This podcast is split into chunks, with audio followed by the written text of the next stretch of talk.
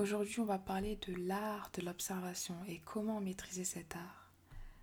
Pour commencer, il y a une citation que j'aimerais vous dire. N'hésitez pas à l'écrire parce que franchement, cette citation, waouh.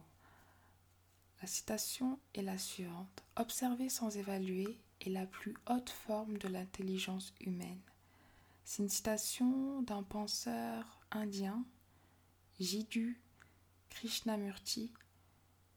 Et franchement, cette citation, elle pousse énormément à la réflexion.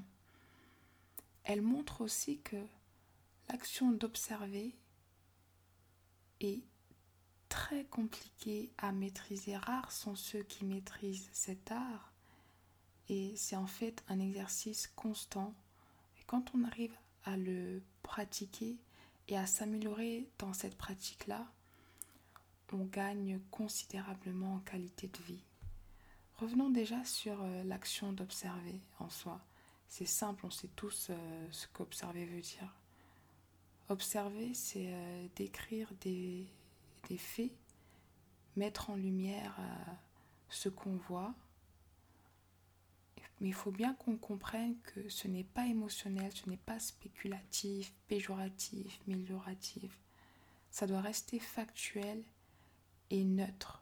On n'est pas dans le jugement ou la supposition, on se base uniquement sur les faits. Et euh, on a souvent tendance à mêler l'observation de jugement à tort. Par exemple, on va voir une personne qui sourit, on pourra dire « oui, j'ai vu une personne joyeuse ». Or, sourire n'est pas synonyme euh, d'humeur euh, joyeuse, n'est pas synonyme d'humeur euh, positive.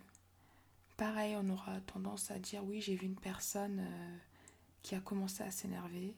Ce n'est pas parce qu'une personne hausse la voix qu'elle s'énerve. Ce n'est pas parce qu'une personne crie qu'elle est énervée ou qu'elle est en colère.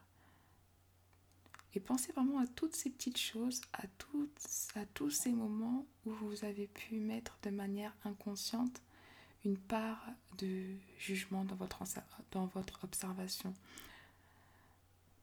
Et euh, essayez maintenant de, d'observer, de dire ce que vous voyez sans mettre, euh, sans impliquer le jugement sur la situation que vous avez pu observer.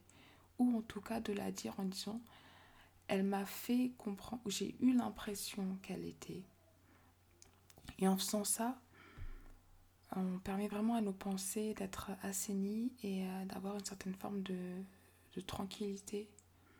Parce qu'il se peut que nous donnions des mauvaises intentions à des personnes et cette mauvaise interprétation, elle peut parfois détruire des relations.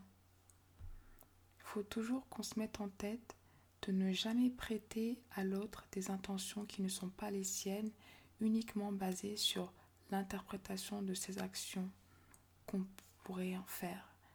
Parce que, au-delà de détruire des relations, ça peut être autodestructeur. Prenons un autre exemple. Imaginez que vous avez, vous montrez le fruit de votre travail à quelqu'un, la personne se contente d'hausser les épaules et de partir. Vous allez peut-être euh, vous sentir vexé, vous dire en fait la personne elle s'en fout, elle est partie, ou elle n'aime pas ce que, ce que j'ai fait, ce que j'ai fait c'est moche. Alors que là, vous êtes vraiment dans le, le jugement, de l'interprétation des actions de la personne.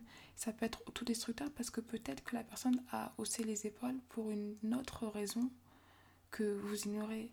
Et donc, quand vous avez une situation comme ça, la meilleure chose à faire est de directement demander à la personne, lui faire part de ce que vous avez observé et, si vous voulez, de votre ressenti. Donc, par exemple, lui dire... Euh, j'ai vu que tu as haussé les épaules. J'ai eu l'impression que tu n'as pas aimé ce que je t'ai montré. Est-ce le cas ? Ou lui demander pourquoi as-tu haussé les épaules ? Mais ne dites pas pourquoi tu n'aimes pas ce que j'ai fait, pourquoi c'est moche, parce que vous ne savez même pas ce que la personne pense de votre travail. Donc, pour terminer, j'aimerais vous dire que maîtrisez l'art de l'observation sans jugement et votre vie n'en sera que meilleure. Et pour confirmer ou infirmer les pressentiments que vous pourrez avoir face aux actions ou aux réactions d'une personne, posez la question et ne jugez pas sans savoir, sans avoir questionné la personne en question. N'hésitez pas à me dire ce que vous en pensez. Je vous dis à demain pour la prochaine Lumière Almaz.